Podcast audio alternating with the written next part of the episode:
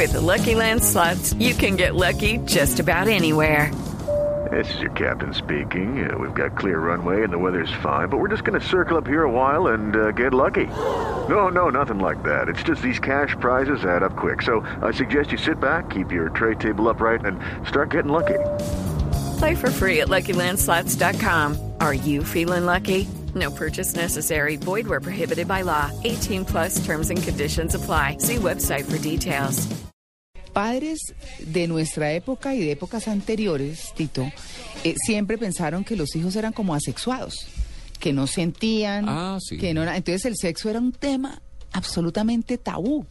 Nadie lo hablaba, preguntarle a los papás casi que menos. Existía una materia en bachillerato que se llamaba comportamiento y salud, donde se mostraba con unos dibujos muy bonitos, mm, hechos de manera muy prudente, tocado el tema de manera muy prudente. El tema de la sexualidad, de cómo eran nuestros cuerpos, qué pasaba, cómo era la fecundación. O de pronto le dejaban a uno un librito como ese que se encontró usted en estos días. Así en es, su de casa. educa- eh, orientación sexual número Es- 17. Ay, no, eso sí era muy. Yo recuerdo, no les conté que mi enciclopedia era de eso. Claro. Yo les conté también, que era Claro. bien particular. Bueno, pues, pues digamos que, que uno se imagina que las cosas han cambiado, que sí hay mucha más apertura. Perdón. Realmente. Pero es que uno, claro, los papás pensaban que los niños no practicaban sexo de ningún tipo. Mm. Sí, Que eran angelitos. Sí. Que es lo mismo que uno ahora piensa que la abuelita de uno nunca en la vida practicó sexo. No, no, no, no, pues los mira uno y dice, ¿Cuándo? Por Dios mío? Pues yo sí. estoy convencido que mi abuelita murió virgen. Sí. Ay, ¿O no? Tito. Ay, Tito. La abuelita. Está bueno ese chiste. Es que tenemos, no, justamente para hablar de este, de este tema, porque, porque eh, nos encontramos con un artículo muy interesante que dice, mi hijo tiene sexo. Una escena que nos lleva, nos llena de dilemas y contradicciones. Mm, y para eso hemos invitado a Adriana Arias, ella es psicóloga y sexóloga, escritora de los libros Locas y Fuertes, Relatos de Mujeres eh, y muchos más, por supuesto. Ella es argentina, está en Buenos Aires. ¿No está en Buenos Aires? ¿Está en Buenos Aires? Adriana, muy buenos días. Hola, sí, ¿qué tal? Estoy en Buenos Aires, Ay, qué- catedral. Ay, hace un rato Eh, estábamos hablando de las direcciones en Buenos Aires, Adriana. Sí, en Buenos Aires. Y bueno, eh, despertándome, con lo cual estoy acompa- entrando en Colombia ya con voz de bolero. Sí, Con voz de bolero. Qué bonito. Claro. Armónica con el luz. ¿por qué? ¿Qué hora es en Buenos Aires ahorita? ¿Cómo? ¿Qué hora es ahorita en Buenos Aires? No, la, la hora es correcta, debe ser como cerca de las 10. Este es una y media. Lo que pasa es que este a la mañana se dormilona y anoche me acosté tarde. Ay, y es sábado. Y además normalmente tengo este, este, este tipo de voz así, entre bolera y tanguera. Ah, qué bien, qué bien. Pues bueno, Adriana, todo este tema de, de los de los hijos y de la sexualidad de los hijos y de cómo entrar un poco en la vida sexual de los hijos, eso sí, guardando la prudencia y la debida distancia. ¿Qué hacemos ahí? Sabes que tenemos, eh, estamos en un, en un momento muy particular, eh, con, por supuesto, con sus positivas y con aquellas que no. O sea, en tiempos atrás, yo digo en mi época, no sé exactamente la edad que tienen ustedes, pero digo, una generación o dos atrás, eh, el tema, a ver, eh, eh, era espantoso, pero por lo menos estaba integrado. Ajá. O sea, quiero decir, lo que nos decían los padres, Hmm. lo que leíamos en algún librito, lo que escuchábamos de los demás este, eh, compañeros, lo que veíamos era sexo no, sexo mal, sexo, sexo asco. Pecado. Y no, no la íbamos rebuscando como podíamos. Claro. Por supuesto no hablábamos de eso en casa, bueno, ya sabemos toda esa historia. Sí. Ahora, ¿qué ocurre? Eh, evolucionó muchísimo en las últimas generaciones todo lo que tiene que ver con el permiso cultural y el permiso social a que la sexualidad conviva y se integra en nuestro cotidiano. Es evidente esto, no necesito explicar que prendés el televisor y seguro encontrás algún programa en donde eh, los cuerpos desnudos, la, la, la, el discurso sobre el sexo, eh, quién anduvo con tal y con cuál, eh, si aquel es gay o no lo es. O sea, la sexualidad nos invade en- en- en- en- en- en- permanentemente Pero ocurre una cosa que es muy particular y es que los mitos, o sea, los mitos culturales, los mitos sociales, no evolucionan del mismo modo que evolucionan ciertas acciones Claro. sociales. Entonces nos encontramos los padres con un problema gordo, porque obviamente sabemos que no queremos repetir la historia de nuestros viejos, por otra parte, tampoco tenemos un discurso demasiado, demasiado propio, y, y tampoco queremos repetir el discurso que nos viene de afuera, o sea, está todo permitido, está todo bien, Mm. y entonces la sexualidad entra por la computadora, por el televisor, por de- de- y estamos realmente muy complicados a la hora de dar una buena educación sexual a nuestros hijos y acompañarlos en ese proceso tan maravilloso que es la sexualidad. Bueno, ¿cómo hacemos, eh, eh, o es decir, los padres, quienes somos padres de hijos adolescentes eh, y de hijos pequeños que están cerca de la adolescencia, asumir, claro, eh, digamos que, mm, que sí, eh, todo eso que usted está diciendo de los discursos de nuestros papás, de la forma como tocaban el tema, de, de cómo usted muy bien lo dijo, nos las arreglábamos para ver qué hacíamos sin sentirnos, y la, y la iglesia tiene que ver mucho en eso también, pecadores, ¿no? Muchísimo. Sí. Pecadores.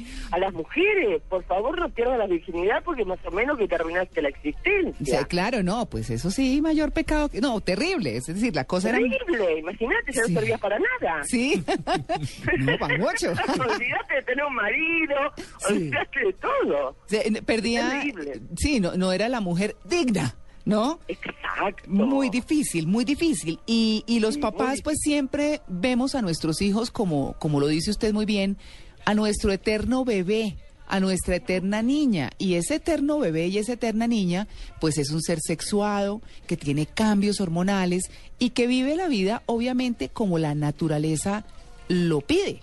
Así de sencillo. ¿Cómo, cómo llevar esa educación sexual de los hijos, sobre todo cuando están ya tan cerca de comenzar a ejercerla, porque la naturaleza es así, cómo llevarlos a una vida sexual sana?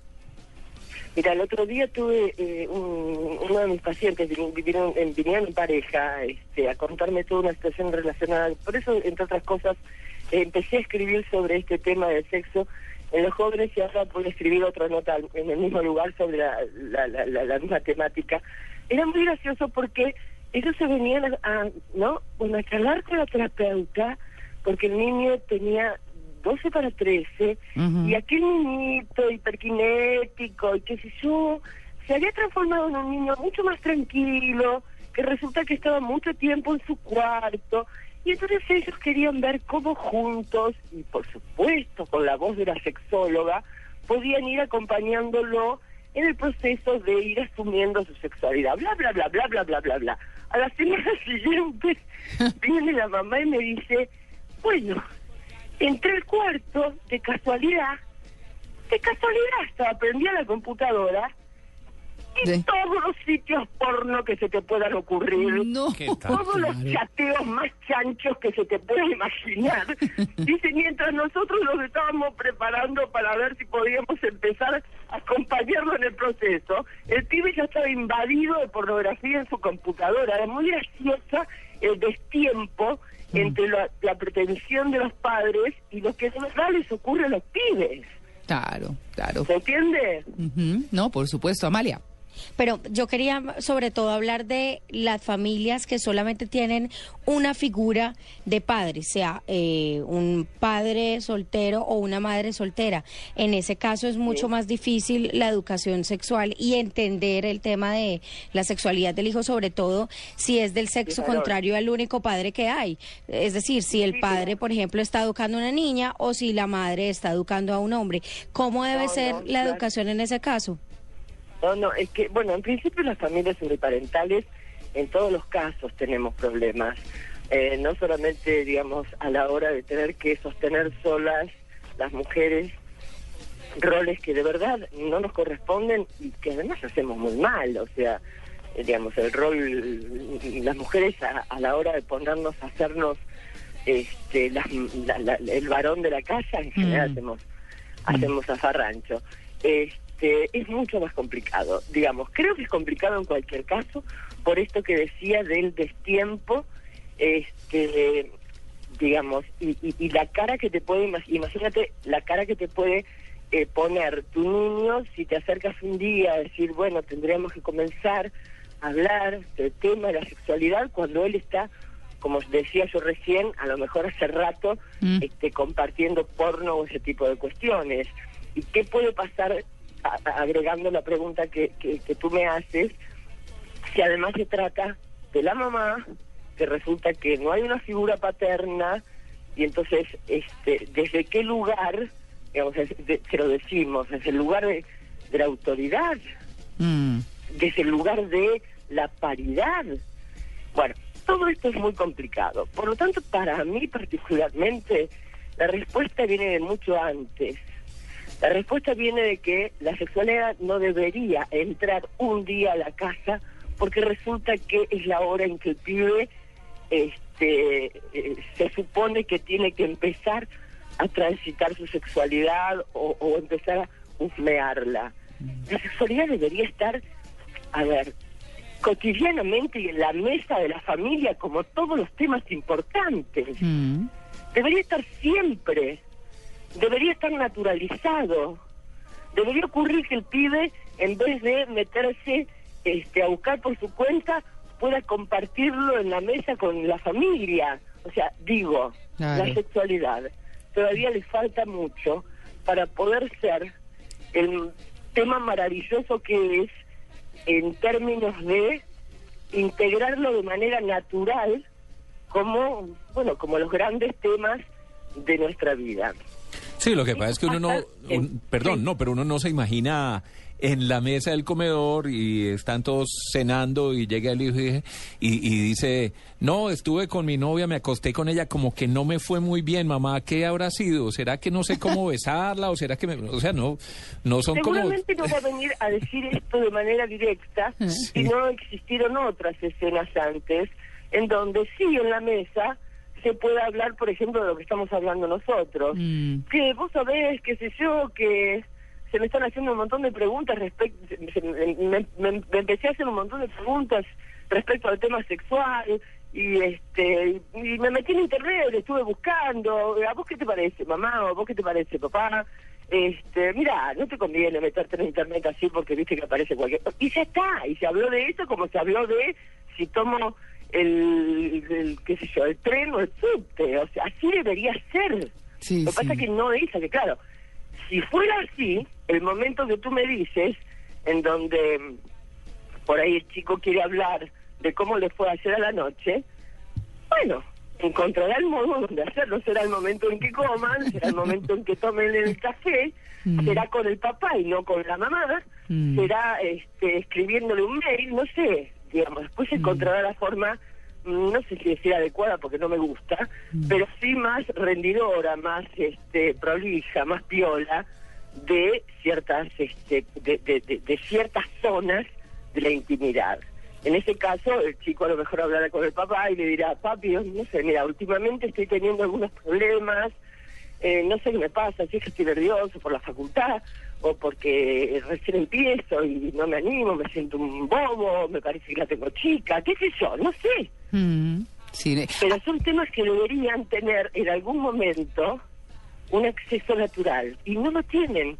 Pero, pero di- Entonces, es- eso sí. que usted, discúlpeme que la interrumpa, pero eso que usted está diciendo es muy importante. Lo que uno pensaría es, como claro, ni nadie va a llegar a hablar a la mesa de una del tema si no ha habido previamente una construcción de ese tipo Sí. de conversación que viene desde qué edad más o menos, desde chiquitos.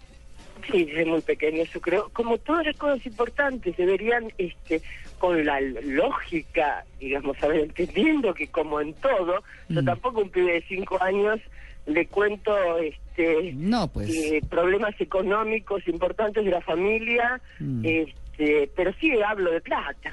Mm, claro. Entonces, bueno, sí, seguramente en algún momento se irá profundizando, pero debería estar naturalizado, como insisto, como naturalizamos este, eh, la la mayoría de los temas eh, que, que pueden ser compartidos y no vedados. Fíjate que hay dos grandes temas que parece que no se pueden hablar normalmente, que es de la sexualidad y de la muerte. Sí, ¿no? muerte tampoco se habla normalmente, digamos, eh, domésticamente o cotidianamente. Sí, es otro tabú. Sí, sí, sí, sí. Pero la muerte está vedada, tiene que morirse, qué sé yo, el abuelo en la cara de tu, de tu chico para que puedas hablar de la muerte. Mm, Y ahí sí, a ver, ¿qué le digo a mi hijo que se murió el abuelito?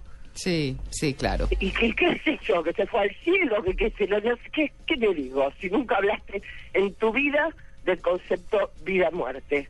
Entonces, ojo, yo no estoy diciendo que se, se den cátedra de estos temas, estoy diciendo que los naturalicemos, Mm. pero para nosotros, para nuestra vida.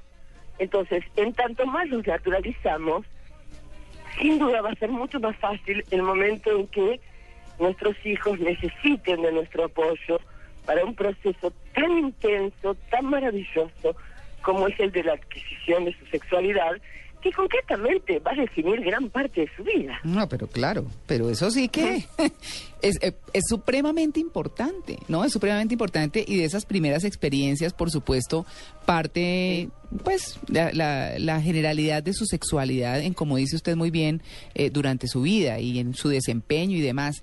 Pues meterse uno ya como en Honduras, como decimos en Colombia, es decir, en, en temas muy profundos con ellos, no, pero por lo menos que sí tengan una orientación fundamental y básica, ¿cierto? No, y que no anden averiguando cosas donde no corresponde. Uy, sí, eh, Sí. eso, eso es... tema. Porque es donde Claro. están los mitos, y es donde están las leyendas, y es donde... No esas ordinarieces que se ven. Exacto, ahí están los mitos, lo perimido, las Sí. leyendas, lo, la, la, la, digamos, la ruptura de la bajada cultural, pero que es lo mismo. O Mm. sea, ahí está lo que no es la, la, la, la, la de todos los días, la nuestra. Mm. este Y seguramente un chico que está más formado en, en, en el tema y más naturalizado, no va a ir hambriento a buscar aquella. Y si la ve, la verá, qué sé yo, y se reirá o, o, o la disfrutar- disfrutará en algún momento como cualquiera de nosotros lo hemos hecho. Mm. Pero, pero desde otro lugar, ¿entendés? Mm, claro. Pues bueno, ahí está el tema. Eh, tratar de abordarlo pues con mayor naturalidad es como la mejor recomendación, pero, pero también va dentro de nosotros, ¿no? Dentro de nuestra formación y, y de cómo hemos crecido alrededor del sexo, que hemos tenido que, por lo menos como usted muy bien lo dice, otras generaciones hemos tenido que que romper barreras y de eso se trata un poco, de ir contribuyendo a romper esas barreras que van a ir siendo generacionales y que se va a ir construyendo eh, en términos de una generación a otra. Pues doctora Adriana Arias, muchas gracias por su atención y, y felicidades en Buenos Aires, qué delicia. Ay, pero bueno, encantada, me, me, me, me da mucho placer charlar con ustedes, es un lindísimo programa. Este, sintetizo simplemente que eh, toda pregunta respecto a la sexualidad, cómo manejar la sexualidad de nuestros hijos, refiere a cómo manejamos la propia. Así que eh, apuntemos a eso y tratemos de que la sexualidad sea una, un- una alegría, una filosofía, una estética y una ética, porque de verdad lo es. Y respecto a ustedes, colombianos, los adoro y eh, apenas tengo oportunidad iré a, iré a saludarlos. Uy, pero nos avisa, me hace el favor, Para atenderla Eso, bien. claro. Con, un, con un cafecito colombiano. con un cafecito, pero Qué placer, un lujo. claro, por supuesto. Bueno, que tenga un feliz día, Diana. Bueno, muchísimas gracias, ¿eh? Muy bien, 7 y 57.